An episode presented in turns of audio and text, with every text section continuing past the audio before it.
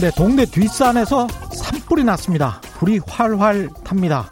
이미 일부 민가까지 덮쳤습니다. 곧 마을 전체를 다 태울 기세죠. 어떻게 해야 할까요? 혹시 몇 년 뒤에 물이 부족할 수도 있으니까 물을 아껴야지 하면서 표주박으로 물을 조금씩 떠서 뿌리면서 불이 꺼지기만을 기다려야 할까요? 아니면 소방차, 소방헬기 모두 총동원해서 물을 퍼부어야 할까요? 코로나19로 경제가 어렵습니다. 불황이 올 것 같다고 난리죠. 그런데 한국 언론들 참 이상합니다.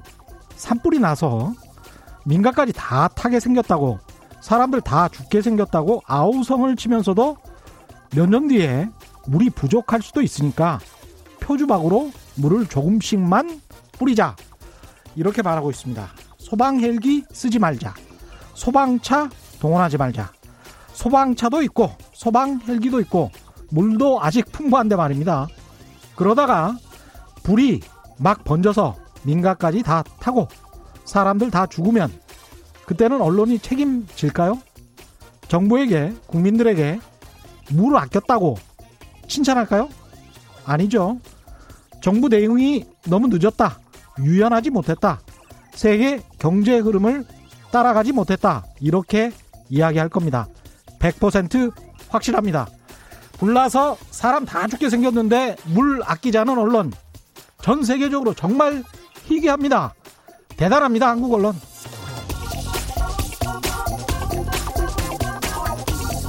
네, 안녕하십니까. 세상에 이익이 되는 방송 최경련의 경제쇼 출발합니다. 저는 진실탐사 엔터테이너 최경련입니다. 유튜브 오늘도 같이 갑시다.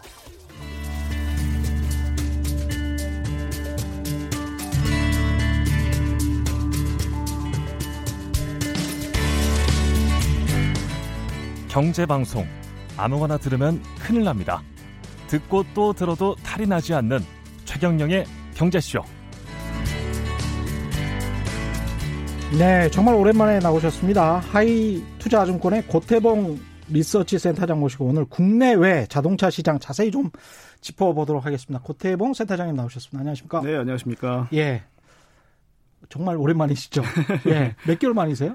글쎄요, 한 뭐, 3개월, 3개월 됐나요? 3, 4개월 됐나요? 네. 그동안에 코로나19가 예. 터져버렸습니다. 안 그래도 저도 이 social distancing을 아주 예. 충실히 한다고 예. KBS까지 못 걸어 나왔습니다. 아, 그러셨군요. 이런 재치 있는 네. 대답을. 네. 근데 그동안에 이제 자동차 산업은 어떻게 굉장히 지금 오히려 좀 주목을 받고 있는 것 같아요.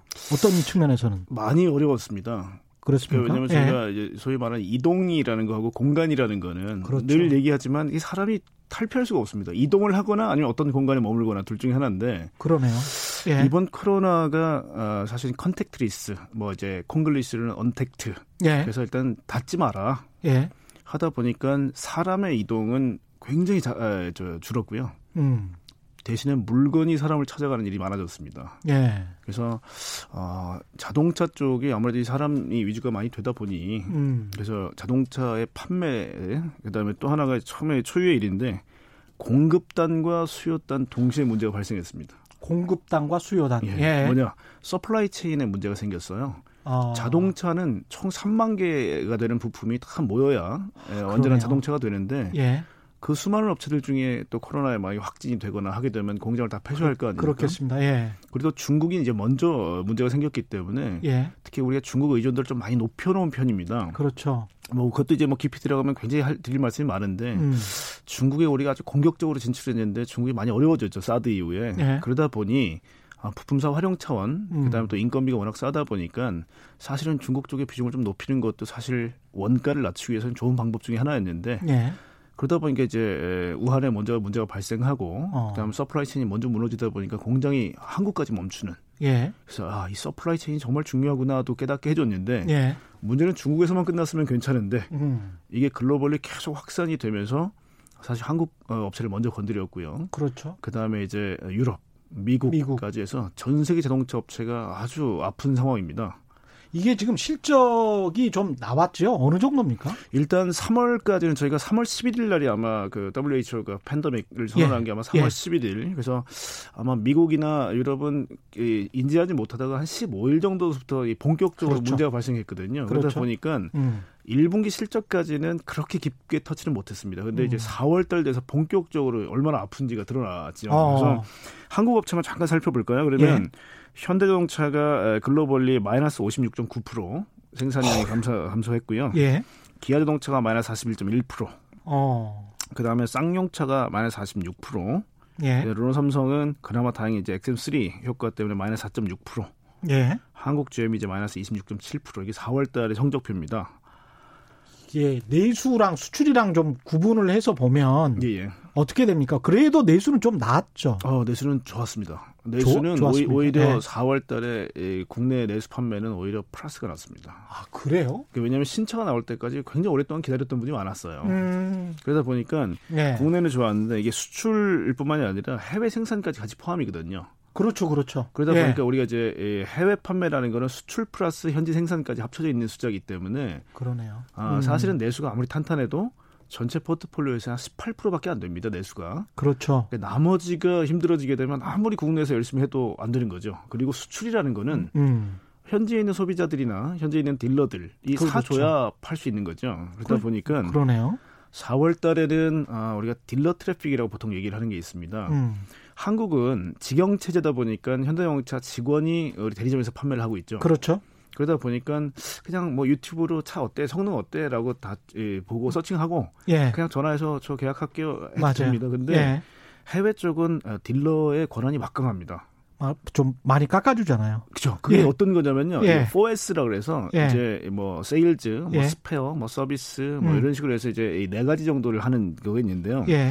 예. 이쪽은 예를 들면 차 가격을 깎아주게 되면 뭐 서비스 쪽에서 많이 뭔가를 또 어, 얻어가기도 하고요. 그렇죠. 그래서 하여튼 이제 딜러들의 권한이 굉장히 크기 때문에 사실 소비자 입장에서는 많은 딜러들을 한번 방문해 보지 않으면 손해 보기 딱 십상입니다. 그래서 맞습니다. 딜러 네. 의존도가 상당히 높습니다. 그래서 네. 딜러가 멈춘다 그러면 뭐 소비자들은 살 수 있는 방법이 없죠. 꼼짝을 못 하는 거죠. 그렇죠. 공장도 가격으로 사는 사람은 없고 저도 6천 불한 7, 800만 원 정도까지 깎아서 사봤어요. 네, 맞습니다. 예. 권한이 막강하고요. 예. NADA라 그래서 North America Dealer Association NADA라는 데도 파워 집단입니다. 굉장히 힘이 음. 세고요. 예. 그러다 보니까 이제 온라인 판매를 하고 싶어도 눈치 보느라 쉽지는 않죠. 그러다 보니 음. 일단은 뭐 소비단에도 문제가 있었고 아까 말씀 공급단에도 문제가 있으면서 음. 전 세계 자동차 업체가 4월 달에는 거의 다 멈춰버렸습니다. 어. 그래서 그것 때문에 하여튼 많은 자동차 업체들이 그래서 working capital 아까 예. 처음에 이제 말씀하셨는 게 음. 불이 났다는 표현을 쓰셨는데 예. 정말 자동차는 불이 아주 크게 났습니다 지금. 생산 기지도 사실은 폐쇄된 데들이 좀 어, 있었잖아요. 많이 폐쇄가 됐죠. 예. 지금 이제 미국 같은 경우는 거의 다 멈췄고요. 음. 셧다운이 다 됐고요. 예. 그러다 보니 현대자동차는 그래도 5월 4일 날 그나마 조지아하고 알라바마 주가 약간 친공화당파기 때문에 그 다행이네요. 조지아에 그렇죠. 있는 게 조지아가 먼저 제일 먼저 지금 맞습니다. 트럼프가 예. 이제 야 괜찮아 열어 했더니 예. 이쪽은 바로 열어고요. 그렇죠. 나머지는 좀 눈치를 보고 있다가 야 우리 생명이 더 중요하지 해서 계속 미루다가 예. 아마 아마 18일이나 14일 정도에 아마 차례를 오픈을 할 것 같습니다. 그래서 예. 공장이 열려야 뭐 물건을 만들고 그래 도 판매가 일어나는 거니까요. 음. 하여튼 4월 한 달 동안 아주 어려웠다 뭐 이렇게 볼 수가 있겠습니다. 해외 그러면 자동차 업계도 우리 뭐 경쟁자들이니까 그쪽도 많이 어려웠겠습니다. 일단은 뭐 월별 판매를 저희가 뭐 다하게 서칭하기는 좀 어려웠고요. 그래서 예. 각 국가별로는 이제 대충 이제 자동차 협회들이 음. 발표를 하기 때문에 잠깐 말씀드리면 미국 마이너스 53%. 마이너스 53%? 네, 중국은 저 2월 달에 아주 혹독한 숫자를 한번 저희한테 보여줬어요. 2월 달에 예. 어, 여기는 이제 저 2주 동안 마이너스 92%, 4주 동안 마이너스 80% 그러다 보니까 와, 아예 다 멈춰버린 거죠, 그냥. 마이너스 92%는 어떻게 되는 거예요? 그러니까 쉽게 말하면 100대 팔린데 8대 팔린 겁니다. 그러니까 딜, 거기도 마찬가지로 딜러 시스템이요. 예. 미국하고 똑같이. 예. 딜러들이 다 멈추다 보니까 판매 자체가 안 된 거고요. 음. 일단 뭐 social distancing 때문에 너 돌아다니지 않으니까 왜 그냥 뭐 차를 사러 갈 여유도 없는 그렇죠. 거죠. 그렇죠. 사실은 모두 다 멈춰버린 거죠. 예. 차 사러 가겠어요 지금. 독일도 어, 4월달에 마이너스 61%, 예. 그냥 브라질 마이너스 77%, 프랑스 마이너스 89%, 영국 마이너스 97%, 그다음 인도 마이너스 100%. 마이 마이너스 100%는 마이너스 100%는 한, 뭐예요? 한, 한 대도 못 판 겁니다. 한 대도 못 팔았다고? 네. 그래서 이게 사상 초유의 일입니다. 사상 초유의 일이기 때문에 이게 무슨 일이에요? 야 앞으로 후대가 아마 예? 이저 역사적으로 이 데이터를 보면 이게 도대체 무슨 일이 있었던 거예요? 아마 싶을 겁니다. 사상 초유의 일입니다. 예. 이 전쟁이 나도 이 정도는 아닐 것 같은데. 전쟁이 나면 군용 무기라도 생산하겠죠. 예. 엄청나네요. 아마 2분기 때는 굉장히 어려울 거다라고 보고 있고요. 네. 그래서 아마 전 세계 자동차 업체의 EPS 즉 실적이 한 어, 마이너스 한 40% 정도 될 거다라고 대부분 다 forecasting을 하고 있습니다. 마이너스 40%. 그 정도만 잘 버티는 거죠. 예. 2분기를 거의 잡아도 이제 놀아야 되게 생겼으니까요. 이게 참 이렇게 되면 나중에 흑자가 적자가 어느 정도로 될지 문제인데 국내 완성차 업체 같은 경우는 그나마 좀 나은 편입니까? 그러면 예, 내수 때문에? 그러니까 이게 사실은 이제 에, 최악의 상황에서 그나마 아, 괜찮았던 음. 게 말씀드린 내수 때문에 그런데 예. 현대자동차가 아시는 것처럼 GV80, G80, 그다음에 아반떼, 그다음 뭐 투싼 페이스리프트, 아, 투싼 이제 신형 뭐 이런 차들이 대거 쏟아져 나왔어요. 그리고 와, 작년에도 GV80 진짜 크더라고요. 네, 그랜저, 예. 팰리세이드 예. 이런 녀석 나왔기 때문에 예. 사실 신차로 무장이 돼 있는 데다가 아직도 이제 백오더를 해서 대기 수요가 많습니다. 음. 그래서 저희도 처음에 이 문제가 딱 불거졌을 때 국내는 대기 수요가 많고 해외 쪽은 딜러들이 문을 닫고 있는 상황이었기 때문에 예. 그냥 상식적으로 생각했을 때 국내 소비자 먼저 채워주고 음. 나중에 미국의 신차들 나올 때쯤 됐을 때 어, 대거 몰아줄 수 있으면 사실 가장 우리는 세이프한 그러, 건데. 그러네요. 예. 그래서 지금 그렇게 전략을 가고 있는 겁니다. 그래서 어. 수출이 오히려 줄어든 거는 저희가 지난 5년 동안 저희가 잃어버린 5년이라고 저는 표현을 하는데 현대자동차나 기아자동차 굉장히 어려웠습니다. 어. 왜냐하면 사실 이제 전략에 좀 실패가 있었는데 예. 재고가 워낙 많아지다 보니까 그 재고를 소진하기 위해서 인센티브를 과도하게 쓰는 시기가 5년이었습니다. 그래서 음.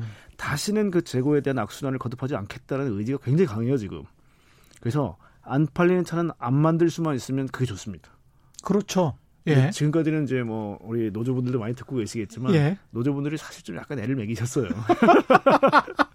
그러니까 예. 잘 팔리는 차를 안 만드는 것도 사실 굉장히 애간장이 타지만 예. 또 안 팔리는 차를 꾸역꾸역 만드는 것도 사실 좀 애간장이 타거든요. 안 팔리는 차를 계속 만들 수밖에 없는 것하고 노동조합하고는 무슨 관련이 있는 거죠? 왜냐하면 공장별로 사실 또 노조가 다 결정이 돼 있습니다. 그래서 아. 왜냐하면 많이 팔리는 쪽은 사실 굉장히 가동률이 높기 때문에 또 인센티브도 아. 많이 받아갈 수 있고 그렇구나. 네, 그래서 일정량은 만들어 내야 되는 거고요. 그러니까 판매, 그러니까 옛날 그리고 또 이제 MK 회장께서는 만들어 그러면 무조건 다 팔린다라는 지론이 있어요. 그래서 아. 어떻게 수단과 방법을 가리지 말고 팔아라였는데 그러다 보니까 이제 아까 말씀드렸던 잃어버린 5년이 나온 거죠. 그래서 안 팔리는 차 조합 그 어셈블리 공장에 있는 사람을 그러니까 잘 팔리는 차량 쪽에서 안 팔리는 차량으로 이 빼면은 그게 뭐 강등이고 뭐 임금 삭감이고 그런 이야기가 나와 그렇죠. 그러니까 이게 나오는 거군요. 예, 생산 유연성이라든지 예. 노동 유연성의 문제가 사실 전원 배치라는 것도 참 어려운 얘기긴 한데 음. 야 이거 우리는 소, 일손 딸려 음. 저기는 저 예를 들면 좀 놀아요. 그러면 예. 노는 쪽에서 라인에서 사람을 좀 빼서 이쪽으로 오면 좋은데 막 그 이야기가 기사에 나오는 이야기가 그런 이야기군요. 그런 얘기가 사실은 이제 뭐 다 이해는 갑니다. 어. 왜냐면 이해는 가는데 이제 그래서는 안 되죠. 왜냐면 어. 더 크게 봤을 때는 사실 이, 이 어떤 회사 이익이 예. 또 어떻게 보면 이제 각 이제 회사원들 또 음. 이 구성원들의 또 어떻게 보면 이제 이익과도 직결되는 문제이기 때문에 그렇죠. 예. 사실 이익을 maximize 해야죠. 예. 음. 일단 주가는 어떻습니까? 그렇게 돼서? 아, 많이 빠졌습니다. 많이 예. 빠졌는데 아, 사실은 저희가 저희가 V자 반등을 좀 얘기하고 음. 있는 국면이지만 음. 자동차를 오늘 보니까 삼성전자 우선주까지 포함을 하게 되면 이제 딱 시가총액 10위로 밀렸더라고요. 현대자동차가. 아, 네. 그래 삼성전자 우선주만도 못한 거죠. 못해요. 네, 못, 아니, 원래 아. 삼성전자 우선주가 워낙 큽니다 또. 예. 크고 그래서 어, 시가총액이 예전에 차화정이라고 해서 제가 제일 바빴을 때가 그렇죠. 자동차, 자동차 화학 정유. 정유. 예. 뛸 때는 당시에는 뭐 2위, 3위, 4위가 다 자동차일 정도로 굉장히 이제 자동차가 화려했는데 와. 자동차가 지금 10위, 기아 자동차가 23위까지 밀려왔습니다 지금. 예, 현대차, 모비스, 모비스, 그다음에 기아차. 가뭐 10등서부터 23등까지 사실 쭉 밀린 거니까 예. 사실 자동차가 많이 밀렸고요. 당시에 한 13만 원 하던 주가가 이제 6만 원대까지 크게 밀렸다가 음. 지금 이제 9만 원대 정도니까 사실은 10만 원 밑으로 떨어진다는 건 사실 말이 안 될 정도로 싼 거거든요. 보통 어, 장치 산업은 PBR이라는 걸 많이 씁니다. 그렇죠. Price 예. Book Value Ratio라고 예. 해서요. 장부가 대비해서 지금 시가총액이 얼마나 싸니라는 부분인데 음. 많이 떨어졌을 때 0.2배까지 떨어졌어요. 그러니까 오히려 아. 청산 가치보다 못한 겁니다. 그렇죠. 다 그냥 이 저 고철로 팔아도 예. 이거보다 많이 번다 정도로 많이 밀렸는데 이게 사실은 이제 반대의 개념이 음. 뭐 바이오 제약이라든지 음. 아니면 뭐 미래에 대한 어떤 굉장히 이제 성장이 네, 높은 성장이 높은 기업들은 earning 즉 실적이 안 나와도 굉장히 multiple을 높게 주거든요. 그렇습니다. 반대죠 지금 이제 결국은 conventional 그다음에 음. 뭐 아날로그 뭐 음. 약간 이제 옛날 이제 구산업이라고 분류되는 쪽은 오히려 이렇게 역차별을 좀 당하고 있는 부분도 있습니다. 어차피 좀 내려갈 것 같다. 사양 산업이 될 것 같다. 성장이 그렇게 높지 않을 것 같다. 그러니까 이제 시장에서 그렇게 평가를 안 해주는 거죠. 그렇죠. 그러니까 예. 근데 반대로 테슬라 같이 미국에서 음. 야 이제는 자동차가 새로운 어떤 패러다임으로 갈 텐데 음. 이런 테슬라 같은 경우는 점수를 더 줘야 되는 거 아니야? 때문에 사실 주가가 3분의 2 토막이 났었습니다 원래. 그랬다가 뭐, 많이 올랐죠. 다시 올라와서요. 거의 두 배 이상 올랐기 때문에 두 배 이상 오르고 나니까 또 990불에서 지금 한 740불 정도 됐나요 지금? 그 그러니까 테슬라 그 저 사장님이 또 아이고 너, 무 너무 비싸다고 뭐, 뭐 자기 회사 주가를 비싸다고 막 그래 버리더라고요. 예. 그러니까 하여튼 뭐 굉장히 10년 동안 뭐 적자였다가 이제 흑자로 돌아선 지가 얼마 안 됐기 때문에 굉장히 어떻게 보면 이제 소비자들도 마찬가지 투자자들도 고무돼 있죠 지금. 예. 야, 이제 드디어 흑자가 됐구나. 음. 근데 반대로 이제 우리가 conventional 소위 말하는 전통적인 자동차 업체들은 야 이제는 울며 겨자 먹기로 전기차를 전기차를 섞어 넣어야 되는데 예. 지금 구조에서는 어, 사실 내연기관차를 만들게 되면 그래도 이익이 제법 큰데 음. 전기차를 섞어 넣게 되면 어, 대당 적자가 큽니다. 예. 그래서 사실은 의미는 있죠. 왜냐하면 전통적인 자동차 업체가 전기차를 섞어 넣으면 마이너스인데 어. 오히려 10년 동안 전기차만 만들었던 테슬라는 이제 흑자를 나기, 예, 흑자가 나기 시작했다라는 부분 때문에 예. 사실 아마 역사적으로 굉장히 중요한 이 교차점에 있다고 좀 볼 수가 있는 거죠. 그렇군요. 거기다가 예. 어, 전기차뿐만 아니라 자율주행 음. 뭐 이런 부분도 사실은 어, 테슬라가 오토파일럿을 굉장히 많이 업그레이드를 시켜놨거든요. 예. 그러다 보니까 마치 이제 테슬라는 어, 승승장구할 것 같고 어. 특히 완성차는 이번에 뭐 이 코로나 때문에 더 힘들어진 상황이 되다 보니 그러네요. 네, 뭐좀 그런 뭐 저희 저희도 이 자동차 엔너시를 오래 했습니다만 참 음. 지금 국면을 보고 있으면 참 씁쓸한 생각을 지울 수가 없습니다. 그래서 음. 서바이벌을 해야 미래로 갈 수 있다는 명제는 뭐 제가 보기에는 뭐 계속 갈 것 같습니다. 예, 무조건 생존을 해야 생존 해야 됩니다. 예, 예. 근데 이제 해외 경쟁사들이 사실은 좀 미안한 이야기지만은 뭐 GM이나 포드나 뭐 이렇게 좀 경쟁사들이 좀 무너지면 우리가 그동안에 무슨 뭐 시장 점유율을 좀 이렇게 좀 가지고 온다든가 그렇게 좀 어려운 질문 좀 해볼게요. 예. 아까 처음에 이제 불 난다고 얘기 표현하셨잖아요. 예. 예. 쌍용차는 어떻게 했습니까? 쌍용차. 쌍용차에 불이 났어요 지금. 쌍용차에 불이 났어요. 네. 예. 그럼 어떻게 할까요? 근데 불이 좀 빈번하게 나네요. 빈번하게 나는데 참 네. 그게 어려운 질문인데. 근데 외국 네. 업체는 그냥 한두 개 무너졌으면 좋겠. 다는 생각을 하게 되는데 또 솔직한 저희 뭐 한국 사람들이 예. 다 같은 생각일 겁니다. 예. 그래서 왜 이런 말씀을 드리냐면 예. 자동차는 어, 아까 말씀 피별 말씀 좀 드렸지만 예. 전통적인 자동차 산업이 정말 애국입니다. 왜 그러냐면 예. 고용 유발 개수가 굉장히 높아요. 그렇죠. 아마 건설 다음에 높을 겁니다. 음. 그러니까 그래서 뭐 안 좋은 표현으로는 약간 좀비라고 저희 표현을 하는데 죽어야 될 때 기업들이 많이 뭐 안 죽습니다. 음. 왜냐하면 다 고용 때문에 그렇거든요. 예. 그러다 보니까 사실은 이 무한 경쟁의 어떤 자본주의에서는 말씀하신 대로 좀 엎어지는 애들이 나와야 예. 승승장구하고 치고 나가는 쪽이 더 커지고 하는 어떤 그런 이제 자본주의 논리가 통하는데 예전에 서프라임 때도 마찬가지였고요. 음. 우리 IMF도 마찬가지였고 당시에 대우자동차 쌍용에서 무너졌지만 다 살아있죠 지금. 그렇죠. 예. 음, 절대 죽지가 않습니다. 그래서 음. 그게 지금 기존의 플레이어들이 보면 어, 사실 미국, 유럽, 음. 일본, 한국 에서 중국까지 끼는 바람에 이쪽에서 메이커들이 많이 갖고 있고요. 네. 이쪽은 웬만하면 안 죽습니다. 음. 그래서 아마 이번에도 어, 상당히 많이 지원이 들어갈 것 같고요. 네. 당시 2008년 9년도를 약간 생각해 보시게 되면 당시에 챕터 11 그래서 예, 어, 예. 결국 이제 살려야 될 회사가 됐던 게 이제 파산 후에 예. 결국 이제 회복시켜야 될 회사로 지적됐던 게 GM 하고 음. 크라이슬러였습니다. 예.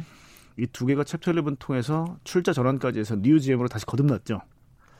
참 근데 GM이랑 포드 차들은 정말 그 애국심으로 거기도 사는 것 같아요. 애국주의로. 근데 예. 미국은 또 특히 이제 두, do it yourself라는 문화가 있기 때문에 예. 픽업 트럭의 판매가 어마어마합니다. 어. 근데 픽업 트럭의 마진이 굉장히 높아요. 예.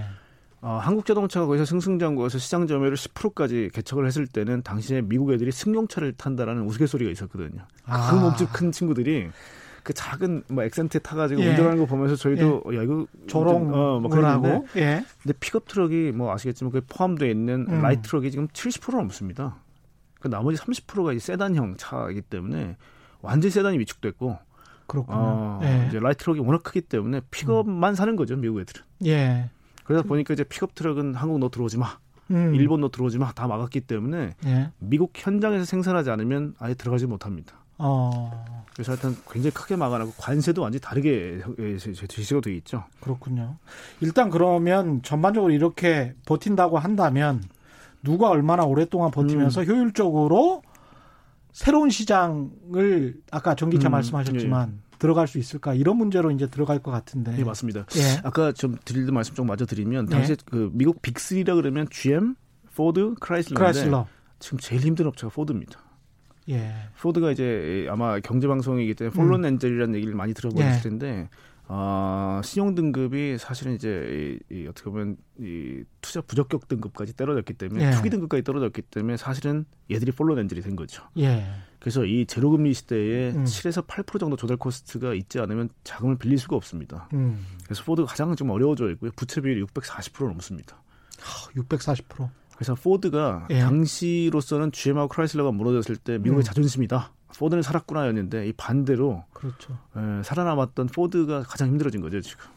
포드는 선전할 때도 이렇게 미국 성조기를 자주 등장을 시키고 이번에도 그 인공호흡기 있잖아요. 인공호흡기가 부족하니까 포드가 나서서 우리 그냥 공장에서 지금 자동차도 못 만드니까 인공호흡기 만들게 뭐 이래가지고 열심히 인공호흡기 만들고 그랬어요. 음, 네. 맞습니다. 그래서 포드 이렇게 말씀하신 것처럼 결국은 살아남아야 미래로 갈 수 있는데 음. 포드가 최근에 이제 내놓은 뉴스를 보게 되면 조금 불안한 부분이 있습니다. 뭐냐면 네. 포드가 픽업 트럭 으로 굉장히 유명하지 않습니까? 예, 그렇죠. 포드 F150이라는 트럭이 맞습니다. 미국 내 예. 1위입니다. 부동의 1위입니다. 예. 뭐 건드릴 수가 없을 정도 1위인데 F 시리즈를 전기차로 만들 때 음. 포드 기술이 아닌 리비안이라는 스타트업 의 플랫폼을 쓰기로 했었어요. 아, 예. 이 리비안은 뭐 제로백 제로에서 100km까지 달릴 때 3초대밖에 안 걸리고 거의 괴물입니다. 픽업 뭐 트럭이. 스포츠카네요. 스포츠카. 그렇죠. 그래서 예. 워낙 히트를 쳤고 GM하고 포드가 둘 다 구애를 했죠. 어. 야, 니네하고 우리 전략 제휴 맺고 싶어. 근데 이제 포드 F 시리즈가 워낙 유명하다 보니까 리비안이 포드한테 그럼 우리 플랫폼 너희한테 팔게. 예. 우리 또 리비안에는 또 아마존도 엄청나게 크게 7천억이 넘는 돈을 투자했죠. 어. 그런데 이제 리비안하고 제휴를 끊겠다라는 발표가 있었어요. 음. 그래서 아마 포드가 지금 당장 서바이벌이 아마 미래에 대한 어떤 부분보다 조금 더 중요해진 게 아닌가 이런 생각이 좀 들고요. 예. 또 하나는 이제 GM 같은 경우도 메이븐이라는 이제 car sharing 업체를 스스로 가지고 있었는데 음. 이것도 포기하겠다. 그래서 아마 지금 서바이벌이 더 중요해지다 보니까 미래에 대한 어떤 부분들을 하나둘씩 좀 포기하는 부분도 나오기 시작했고요. 어. 근데 반대로 예. 아까 제가 국가가 에, 이 기업들 좀비로 만든다를 약간 부정적인 표현을 제가 썼는데 예. 똑같은 예산을 가지고 투자를 할 때 음. 사실 정부 입장이라면 아마 둘, 둘 아마 두 개의 어떤 이제 two track으로 갈 것 같습니다. 하나는 음. 기업을 살리자. 예. 근데 그건 전통 기업이에요. 예. 그러니까 미래에 대해서는 제가 봐도 guarantee가 안 됩니다. 그렇죠. 반대로 고용 때문에 어쩔 수 없이 그렇죠. 예. 한국도 어제 이제 뉴딜 음. 정책 뭐에서 윤곽을 좀 얘기를 했습니다. 그래서 그렇죠. 10개 핵심 아젠다를 발표를 했는데요. 음. 그 중에 보면 스마트 SOC라는 게 있습니다. 예. 그게 아마 어, EV 충전소, 급속 충전소를 몇 개를 아. 만들고 아마 그런 것들 포함될 겁니다. 예. 근데 미국 역시도 50만 개 급속 충전기를 만들겠다라는 발표를 해요. 그렇군요. 그러면 각국마다 동일한 돈이 투입됐을 때 이거를 결국 과거지향적인 기업들을 살리는 데 더 많이 쓸 거냐? 아니면 미래 쪽으로 드라이브를 거는데 더 돈을 많이 쓸 거냐 고민을 할 겁니다 아마. 그럴 수밖에 없겠습니다. 예. 포트폴리오를 하겠네요 일종에. 그렇죠. 그렇게 할 수밖에 없어요 정부 예. 입장에서는. 예. 그래서 아마 천문학적 돈이 기, 존 기업의 어려움을 저 해소시키는 데 쓰이겠지만 음. 어떻게든 회수를 해야 합니다 이거는. 그렇죠. 네, 회수를 해야 되는 거고. 정부 입장에서는 당연히. 그렇죠. 예. 근데 만약에 기업이 회복이 빨리 안 된다. 음. 앞으로 이제 아마 이런 상황이 좀 오래 된다 그러면 사실 굉장히 어려울 겁니다. 그래서 미래에 대한 투자도 아마 같이 할 수밖에 없는 상황이다라고 음. 보여지고요. 그래서 아마 뭐 자동차 업체들이 미래 모빌리티 관련된 어떤 행보에는 정부들 아마 과감하게 지원을 할 겁니다. 아. 이게 뭐 urban air mobility라고 해서 하늘을 나는 자동차라든지 예. 아니면 뭐 자율주행 쪽도 스마트 시티라는 인프라를 건설해 놔야 예. 자율주행차가 돌아다닐 수 있거든요. 음. 그래서 아마 한국도 이제 세종시 같은 데가 어, 시범 도시로 아마 지정이 된 걸로 알고 있습니다만은 예. 한국도 아마 그렇게 투트랙을 할 겁니다. 뭐 어. 쌍용차를 지원하되 예를 들면 또 미래자동차에 대한 어떤 인프라 투자에는 또 돈을 아끼지 않는 그러면서 시간이 지나고 어느 정도 사람들이 재교육도 받고 이른바 이제 신산업으로 조금 조금씩 이동할 수 있도록 좀 뒷받침을 해주고 그렇죠. 실업률도 어느 정도 좀 안정적으로 가다가 결국은 이제 디지털 쪽으로 갈 수밖에 없으니까 사실 맞습니다. 예. 예. 그래서 그런 인프라를 갖추자는 게 아마 이번에 뉴딜 정책의 핵심이라고 보여지고요. 음. 자동차 역시도 사실 자율주행이라는 굉장히 단순한 단어 안에 들어가 예. 있는 기술 요소들은 굉장히 복잡합니다. 예를 들면 5G가 뭐 zero latency라고 해서 지연성이 전혀 없는 예. 통신이 담보가 돼야 사람의 목숨을 다루는 그렇죠. 거기 때문에 예. 특히 레벨 4, 5가 되면 인공지능이 자동차를 대신 운전을 해줘야 되기 때문에 음. 사실 그렇게 되면 귀책 사유라 그러죠. 누구 때문에 이런 사고가 났느냐? 그렇죠. 그렇기 때문에 사실 자동차 업체 탓인지 통신사 탓인지, 탓인지 뭐. 아니면 센서를 만들 쪽 센서 불량이 났을 때는 귀책 사유가 뭐 센서 업체가 될 수도 있는 거고요. 예. 아니면 알고리즘. 음. 예를 들면 어, 어떻게 사람이 들어왔을 때는 어떤 식으로 브레이크를 잡아라라든지 이런 알고리즘이 있을 텐데 거기서 어, AI가 어, 미처 인, 지하지 못한 상황이 발생했을 때 나오는 것도 있을 수 있거든요. 야. 그러다 보니까 V2X라고 해서 Vehicle to Everything이라는 게 있습니다. 예. 그러니까 V2V면 차와 차 간 예. 통신, V2I면 Vehicle to Infrastructure. 그래서 음. 이 인프라스트럭처가 아마 이 정부가 주도해서 해야 될 부분인데 예. 예를 들면 가장 사고가 많이 나는 게 교차로입니다. 예. 자율주행차가 음. 굉장히 복잡합니다. 교차로가. 그래서 음. 교차로에서 만약에 이제 기역자 형태에서 보이지 않는 쪽에서 달려오는 자전거, 오토바이 이런 것들을 어떻게 캐치할 거냐는 그렇죠. 어, 4차로에 있는 어, 스마트 뭐 CCTV나 아니면 가로등 아니면 무슨 뭐 신호등 이런 쪽에서 미리 잡아서 예. 통신으로 다가오는 차에 쏴주는 거죠. 아 이게 굉장히 복잡하겠네요. 복잡합니다. 제대로 잘 장착이 돼서 좋은 제품으로 만들어 놨다고 하더라도 날씨나 진흙 뭐 이런 것들 때문에 만약에 카메라 센서가 좀 가려졌다.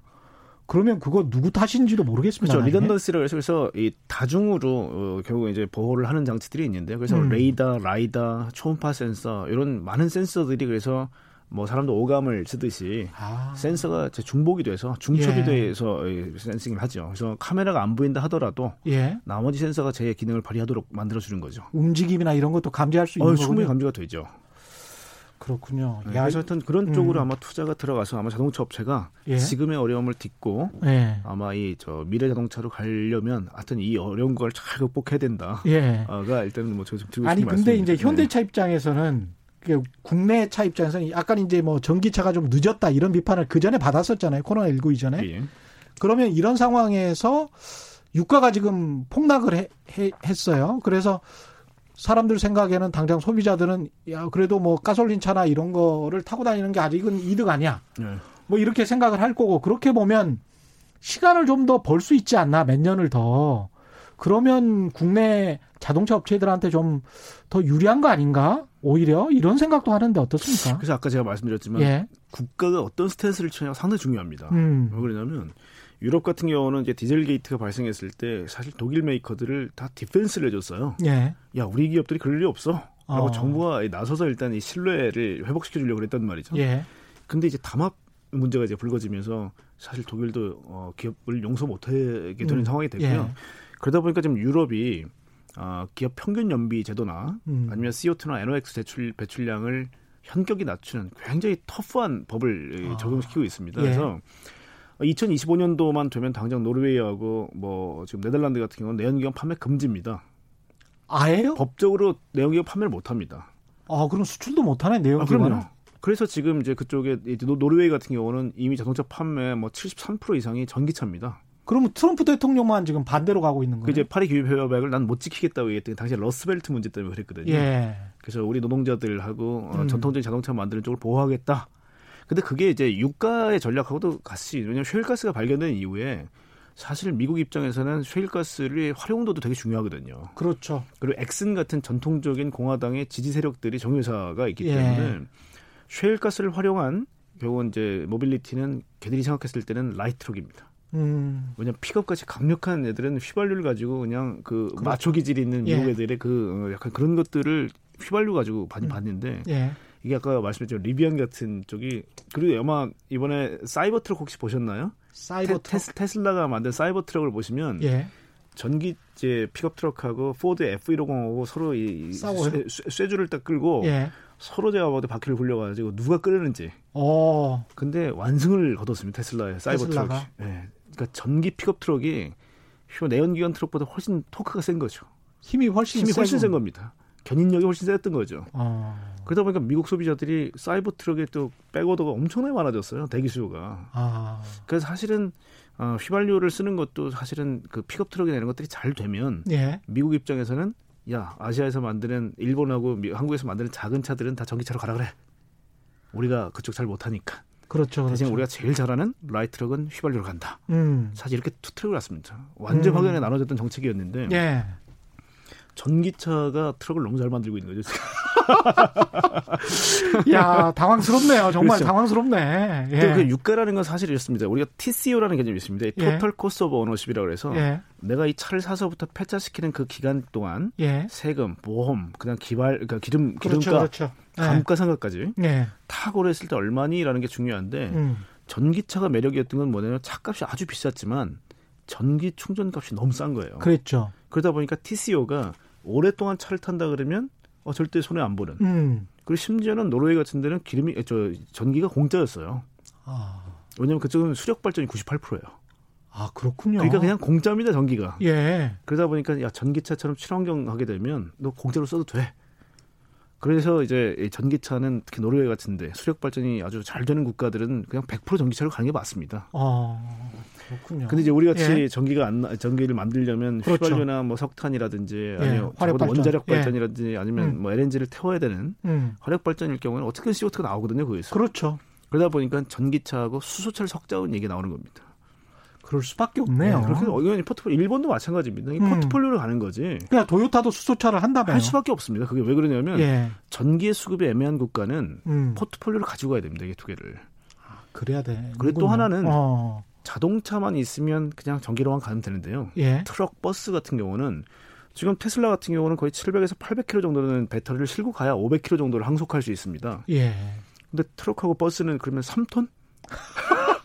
배터리 크기 커지니까 커지죠. 예. 항속거리를 그 정도 갖고 가려면 그러다 보니 음. 수소가 훨씬 더 마땅한 거고요. 그러니까 뭐 잠수함이라든지 아니면 큰 항모 그다음에 예. 이런 쪽은 다 수소 발전을 장착하는 게 맞고요. 어. 특히 앞으로 이제 활발한 담론이 오고 갈 urban air mobility라는 거는 쉽게 말하면 수직 이착륙을 떠서? 해서 하늘 나는. 예. 이게 아까 이제 어 제가 이차원 공간에 도로 말씀드렸더니 어, 잘좀 복잡하네요. 이게 말씀하셨잖아요, 기자님. 예.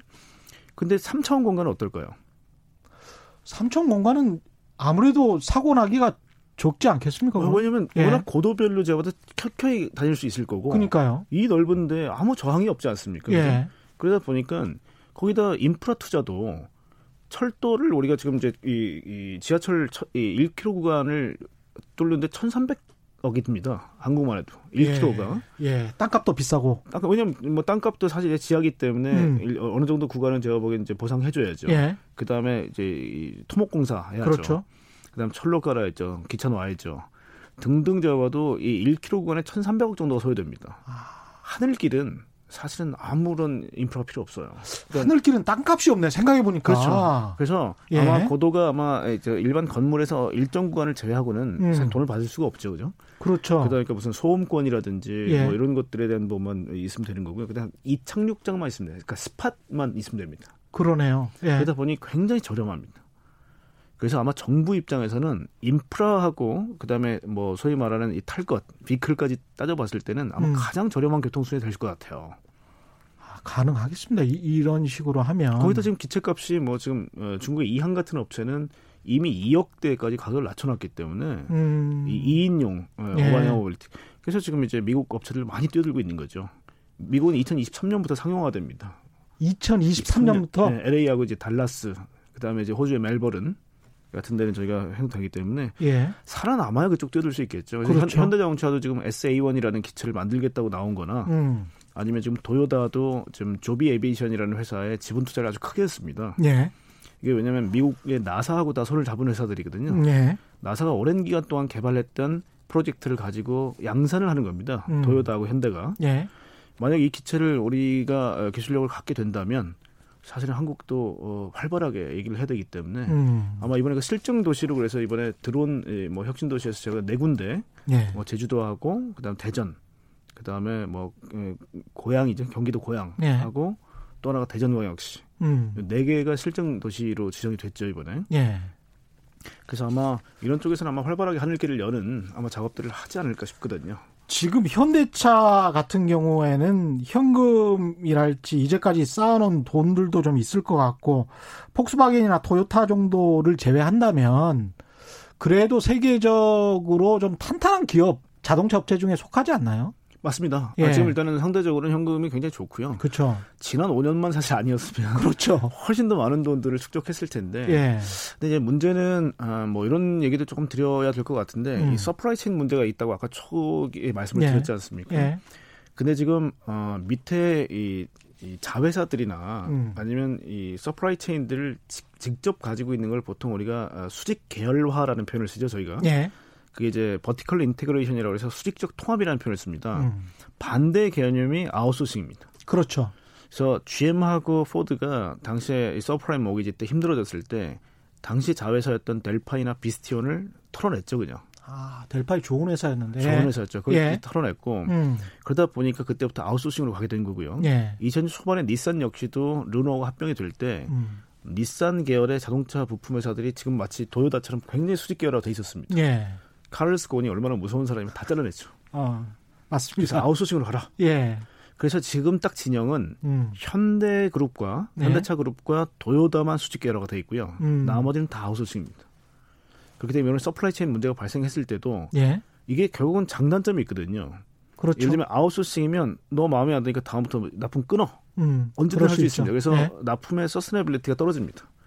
근데 수직적 통합이 돼 있으면 야 우리가 남이가 그렇죠. 가 뜨기 때문에 예. 사실은 아무리 뭐 부품 회사들이 현대자동차 야박하다 그래도 음. 다음번 프로젝트는 들어갈 어, 보통 개런티를 받습니다. 음. 그러니까 아유 되게 박하다 하지만 그래도 형님 다음번에 저 껴주는 거죠? 이제 그게 된다는 겁니다. 그렇죠. 근데 아웃소싱일 경우에는 야 너 quality 안 되고 그 니네 부품 잘못해서 사고 났더라. 다음에 음. 너, 너 없어 국물도 없어 음. 할수 있어요. 예. 그러다 보니 만약 supply chain에 문제가 발생했다는 거는 사실 우리가 통제권도 어느 정도 가지고 있지만 사실 품어도 주는 거거든요. 그렇죠. 근데 아웃소싱이면 바로 아웃입니다. 그래서 그렇죠. 어, 예. 그래서 어, 부품사들 사장님 만나봐도 이런 장단점을 잘 알고 계세요. 음. 근데 이제 이렇게 됐을 때 현대자동차가 지금 이제 문제가 되는 건 뭐냐면 어, 지금 만약에 내연기관 가지고 끝까지 간다 그러면 예. 계속 갈 수 있습니다 이 구조로.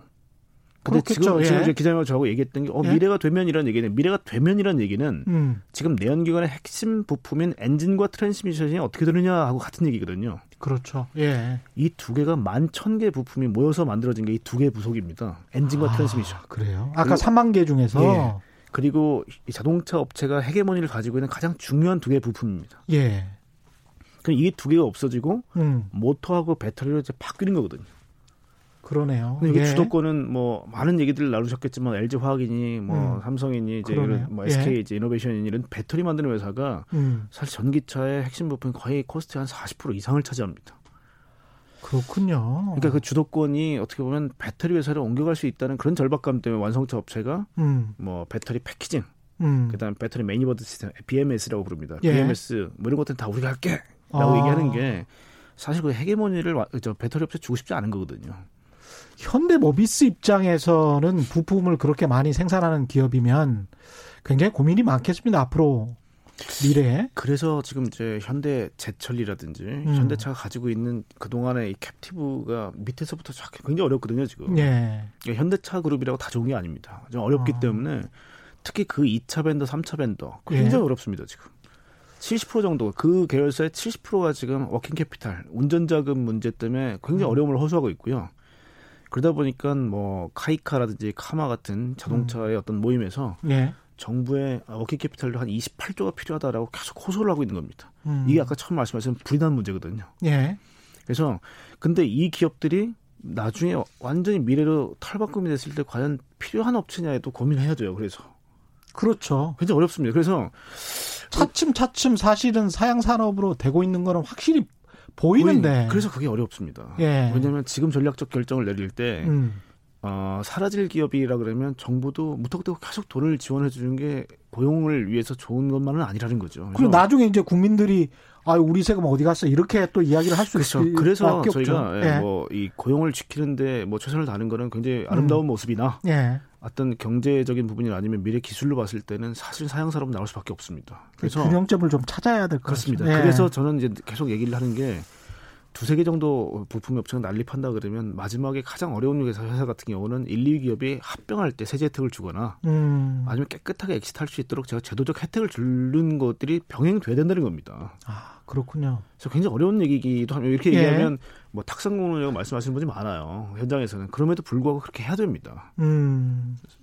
이 정부가 지금 준비하고 있는 한국형 뉴딜에서 그런 세부적인 내용들이 좀 포함될 수 있을지는 모르겠습니다만 일단 정부는 그린 뉴딜 뭐 이런 이야기 하고 있는데 예, 예. 아까 말씀하신 디지털 SOC도 스마트 시티도 이야기를 하고 있고 그 방향이랑 자동차 산업이랑은 어떻습니까? 어, 굉장히 밀접한 관계가 있습니다. 예. 아까 말씀드렸지만 지금 제가 정확히 기억하는 건지 모르겠지만 DNAUS라고 이제 앞으로 음. 표현하는 게 예. D가 데이터입니다. 예.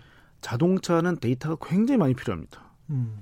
그래서 왜냐하면 지도도 제가 지난번에 나와서 아마 SLAM이라고 simultaneous localization mapping이라 해서 예. 차가 달리면서 map을 그려나가는 행위를 동시에 같이 한다는 표현을 드렸죠. 예. 다 데이터입니다. 그러네요. 그 예. 를 들면 가로등이 예를 들어 100개, 100개가 있다면 그 가로등의 위치 자체도 나의 위치, positioning을 결정할 수 있는 굉장히 중요한 변수입니다. 그러네. 예. 모든 게 데이터입니다. 그래서 D, 음. 그다음 N이 네트워크입니다. 예. 네트워크는 5G. 음. 아까 제가 말씀드렸죠. 예. 5G가 돼야 사실 자동차가 운행할 수 있는데 음. 지금은 자동차에 대한 operating system을 전부 다 OTA, over the air를 가지고 사실 이제 테슬라 같은 경우는 예. 이게 그 얘기죠. 어, 밤에 자고 일어나면 내 차가 똑똑해져 있어요. 아, 그게 OTA거든요. 네. 업데이트가, 업데이트가 됩니다. 그래서 테슬라의 오토파일럿이라는 게 계속 업그레이드가 되는 거거든요. 아, 이 길 가본 길이야. 이 길에서는 뭐 그렇죠. 뭐 어떤 어떤 위험이 어, 있었어. 수많은 뭐 테슬라의 것들? 어떤 그 user들이 보낸 데이터들이 전부 다 모여서 아, 데이터베이스가 있구나. 또. 그렇죠. 예. 그래서 테슬라가 구글 웨이모보다도 앞으로 더 잘할 수 있다라는 평가가 나오는 이유가 예. 데이터가 왜냐면 워낙 많은 모델 S, X, 3가 깔렸기 때문에 음. 여기 있는 데이터들이 모여 모여서 빅데이터를 이루는 겁니다.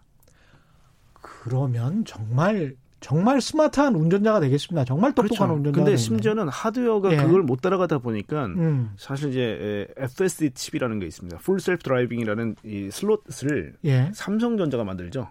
삼성전자가 위탁 생산해서 그렇구나. 테슬라의 칩을 만들어 줬는데 그거를 구형 자동차에 다 슬롯을 바꿔준 겁니다. 아. 그러니까 아주 오래전에 산 음. 모델 S도 아주 똑똑해지는 거죠.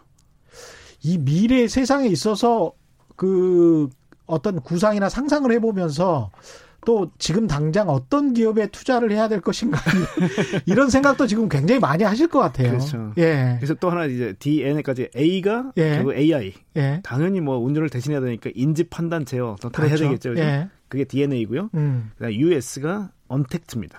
언택트. 예. 언택트가 결국 이제 아까도 말씀드렸지만 언택트를 하다 보니까 그러니까 제가 이 이동이라는 게 두 개가 있다고 말씀을 드렸죠. 하나는 예. 물건, 하나는 사람. 예. 근데 이번에 사람의 이동은 완전 폭망했습니다. 그렇죠. 그렇죠. 우버. 예. 그 다음에 그 역사 전통이 헐츠. 에어비앤비도 뭐 아주 안 그렇죠. 예. 이제 이동과 관련되면 헐츠가 사실은 우리 저 렌트카 회사에서는 예. 아주 세계 두 번째로 큰 회사인데 예. 파산 어, 지금 선언을 음. 할 일보 직전이죠. 음. 그래서 사람의 이동은 확실히 제가 죽었고요. 대신에 아마존, 알리바바, 쿠팡, 11번가 뭐 이렇게 한국에서 그러네요. e-commerce로 주문을 넣었을 때 물건이 음. 내 앞에 와야 되거든요. 그렇죠. 그게 전부 다 어떻게 보면 logistics입니다.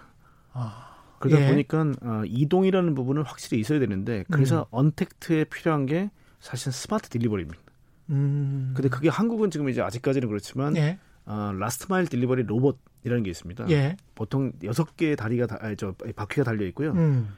뭐 보도블록 통해서 쫙 가서 한 2km 정도의 반경에 있는 예. 피자헛이라든지 햄버거라든지 아니면 스타벅스 커피까지도 배달을 해주는 음. 스타쉽 테크놀로지라는 회사도 있고요. 예. 그 다음에 아마존 에, 아마존 프라임 서비스에 들어간 스카웃이라는 로봇도 있고요. 이게 지금 계속 운영이 되고 아, 있는 그럼요. 지금 현재도 미국, 미국 에서는 운영이 되고 있죠. 예. 이런 쪽이 지금 이번에 오다가 3 배가 늘었대요. 3 배가? 예. 그래서 이쪽은 한국도 아마 이제 계속 이제 뭐 배달의 민족도 딜리라는 로봇을 잠실 하고 아마 제가 보기에는 저 일부에서 제가 테스트 하고 있는 걸로 알고 있는데요. 아, 그렇군요. 이쪽도 그래서 한국에서 보도 블록을 좀 오픈해달라. 아, 이렇게 해서 저희가 지금 계속 이제 실증 사업을 좀 하고 있는 부분이 있습니다. 그래서 음. 이런 것들이 앞으로 돼야 되기 때문에 아까 말씀하셨던 예. 뉴딜이라는 게 아, 그리고 마지막 하나가 있군요. 예. 아, 저 제가 DNA까지 했고 U까지 U, 했죠. U, S가 남, S가 남아 있죠. 예. S가 SOC입니다. SOC. 근데 SOC가 아마, 아마 이전 정권하고 음. 좀 다르게 가려고 스마트를 앞에 붙였더라고요. 그렇죠. 그러니까 스마트 SOC. 예. 그래서 어, 요건 아마 스마트 시티. 그다음에 음. 아마, 아마 스마트 팜. 음. 아니면 뭐 저뭐 뭐, 스마트 팩토리. 예. 이런 식으로 약간 하드웨어나 아니면 건설 같은 약간 뭐 기존 산업들하고 같이 가는 부분이 될 것 같습니다. 그러니까 IT와 건설이 같이 가는 건설업도 조금 스마트 해지고 있잖아요, 사실. 그렇습 맞습니다. 예, 예. 예. 예를, 예를 들면 이제 전기차나 자율주행이 되려면 아까 말씀드렸지만 가로등 이런 것도 스마트 가로등이 들어가거나 음. 스마트 신호등이 들어가거나 예. 충전소 같은 경우도 처음에 설비를 할 때부터 다 들어가겠죠. 그렇죠. 그래서 예. 아마 이런 것들이 아마 스마트 시티에는 핵심적인 부분이 음. 될것 같고요. 특히 예. 뭐 세종시 같은 경우는 비대면 아, 충전 예를 들면 자동차가 뭐 이 마치 핸드폰도 비접촉으로 이제 슬롯에 꽂지 않고 그렇죠, 충전되는 그렇죠. 부분이 있죠. 예. 그런 것들도 아마 설치를 좀 할 겁니다. 세종시에는. 아 그래요? 그래서 비대면 어, 충전은 어떻게 이게 이제 건가요? 아주 높은 드럼에서는 이제 결국은 차가 예. 예, 일정 구간에 딱 서 있기만 하면 충전이 자동으로 되는 거죠. 아, 그렇군요. 많이, 어떻게? 네, 맞습니다. 약간 예. 일정 구간을 있어서 이제 전력이 계속 잡아도 이쪽에서 공급이 되는 거고요. 아, 스마트폰이랑 똑같네요. 똑같습니다. 예. 그래서 도요타도 옛날부터 이제 뭐 동경 모터쇼에 많이 출품을 했었고요. 한국도 음. 서울 모터쇼에 많이 좀 내, 내놨었죠. 그래서 예. 이 기술은 이미 다 가지고 있는데 좀 비싼 기술이기 때문에 음. 아, 이런 것들은 아마 처음에 정부가 좀 주도해서 하지 않을까라고 음. 생각이 됩니다. 알겠습니다. 9414님, 고태봉 센터장님 들을 때마다 산업의 최 전방 동향 및 용어 정의에 간결한 정보가 넘쳐나서 큰 공부가 됩니다. 이렇게 말씀하셨네요. 아유, 감사합니다. 예. 2357님은 너무 재밌어요. 재밌는 동화책 듣는 것 같아요. 예전에 미래차에 관한 이야기도 재밌게 들었는데 오늘은 더 재밌습니다. 이렇게 말씀하셨고요. 김형란님은 고태봉 센터장님 말씀 귀에 잘 들어오고 재밌습니다. 계속 뭐 칭찬만 있습니다. 이번 주 경제쇼 플러스도 기대해 주십시오. 고태봉 센터장과 함께 뜨는 미래산업, 지는 하향산업, 사양산업에 관해서 이야기를 좀 나눠보겠습니다. 토요일 오전 11시 유튜브에 먼저 업로드하고 일요일 오후 5시 5분에 일라디오 통해서 방송되는 것 잘 알고 계시죠? 예, 좀 정리를 2, 3분 남았으니까 해봐야 될 것 같습니다. 마지막으로 예, 자동차 업체들 위기인데 국내 자동차 업체들이 이걸 어떻게 하면 기회로 만들 수 있을까? 좀 재원 같은 것도 해주시고 그러면 좋, 좋을 것 같습니다. 자동차 종사자 여러분 진짜 고생 많으세요 지금 예. 굉장히 고생 많으신데 음. 어, 사실 아까도 말씀드렸지만 고용 유발 계수가 워낙 높기 때문에 굉장히 어떻게 보면 좀 무거운 어, 모래주머니를 달고 뛴다라고 보여집니다. 네. 왜냐하면 지금 스타트업들 만나보고 이러면 굉장히 가볍습니다 몸이. 음. 근데 하여튼 어, 지금까지 한국 자동 경제를 많이 이끌어 오셨고. 그렇죠. 또 중차대한 변화를 앞두고 있기 때문에 허투루 돈도 못 씁니다 지금. 음. 왜냐하면 R&D는 전 세계가 잡아도 각축을 좀 벌이고 있고요. 특히 네. 뭐 구글이라든지 애플, 그다음에 뭐 이런 어, 아마존이나 아니면 알리바바 같은 쪽도 자동차를 통째로 샀죠. 예. 뭐 샤오펑이라는 회사는 지금 알리바바 51% 지분을 가지고 있거든요. 예. 그래서 미래 자동차는 플레이어들이 지금의 어떤 전통적인 자동차 산업들이 아니라 음. 완전히 외계에서 온 어, 새로운 생명체들하고 싸워야 됩니다. 그렇죠. 그래서 어, 미래 기술에 대해서 힘이 좀 부족한 부분은 한국의 삼성이나 음. LG나 예. 아니면 SK 한국에도 든든한 저와도 친구들이 많이 있습니다. 음. 손을 좀 같이 잡고 갔으면 좋겠습니다. 협업을 해야 된다. 협업을 해야 된다. 그랬을 때 아마 이번에 저희가 코로나 이후에 한국이 굉장히 국격이 많이 높아졌다고 그렇죠. 얘기를 하는데 예. 이번에는 정말 저희 저 한국 기업들끼리 좀 한번 손을 잡는 모습을 한번 보고 싶습니다. 예. 그렇죠. 현대차하고 삼성전자나 현대차나 LG전자가 손을 잡아서 뭔가 큰 일을 할 수도 있는 거니까요. 맞습니다. 예. 그래서 좀더 커지는 기업, 그 다음에 또 미래에 제가 보기에는 훨씬 더 많이 좀 커버할 수 있는 음. 뭐 그런 덩치가 좀 커졌으면 좋겠다라는 바람을 좀 가져봅니다. 그 마지막으로 제가 정말 궁금해서요. 기술력이 어느 정도 물론 이제 뭐 테슬라가 최고 위에 있을 것 같긴 합니다만은 우리는 어느 정도입니까? 요소 요소마다 좀 다릅니다. 근데 예. 만약에 전기차만 놓고 봤을 때는 한국의 예. 기계 산업도 굉장히 앞서 있습니다. 어. 왜냐하면 모터가 사실은 예. 이제 얼마나 제가 봐도 높은 출력을 작은 에너지만 가지고 돌릴 수 있느냐도 핵심이거든요. 예. 그래서 모터의 효율성, 음. 그다음에 배터리 밀도. 예. 근데 배터리 기술은 이미 세계 최고 수준이죠. 그래서 음. 지금 독일 자동차들도 어, 폭스바겐의 MEB라는 플랫폼이 결국은 만들어야 되는 배터리 때문에 LG에 노크를 하거나 계속 예. 이렇게 하고 있거든요. 그래서 배터리 기술이 우리 압도적으로 높은 데다가 기계 산업이 어느 정도 발달해 있기 때문에 음. 사실은 아까 말씀드렸던 AI라든지 예. 이 반도체도 사실 이게 비메모리 반도체거든요. 그렇죠. 자동차에 들어가는 그렇죠. 쪽이 예. 삼성이 때마침 아, 비메모리 반도체를 하겠다고 얘기했기 그렇죠. 때문에 예. 제가 아까 협업이라는 게 이겁니다. 음. 예를 들면 어, 통신이 반드시 필요한 자율주행차에 AP를 음. 퀄컴 걸 쓸 거냐, 삼성 걸 쓸 거냐. 그렇죠. 중요하죠. 사실 굉장히 삼성 걸 쓰는 게 위험합니다. 왜냐하면 예. 90% 이상이 퀄컴 걸 쓰고 있기 때문에 아. 검증이 많이 안 됐다는 거죠. 근데 이런 데서 예. 오랫동안의 어떤 기술 축적이 되는 현대가 써준다면 예. 크게 음. 도움이 되지 않을까. 뭐 이런 예리를 들 수 있다는 거죠. 예, 오늘 말씀은 감사합니다. 지금까지 고태봉 하이투자증권 리서치 센터장이었습니다. 고맙습니다. 네, 고맙습니다.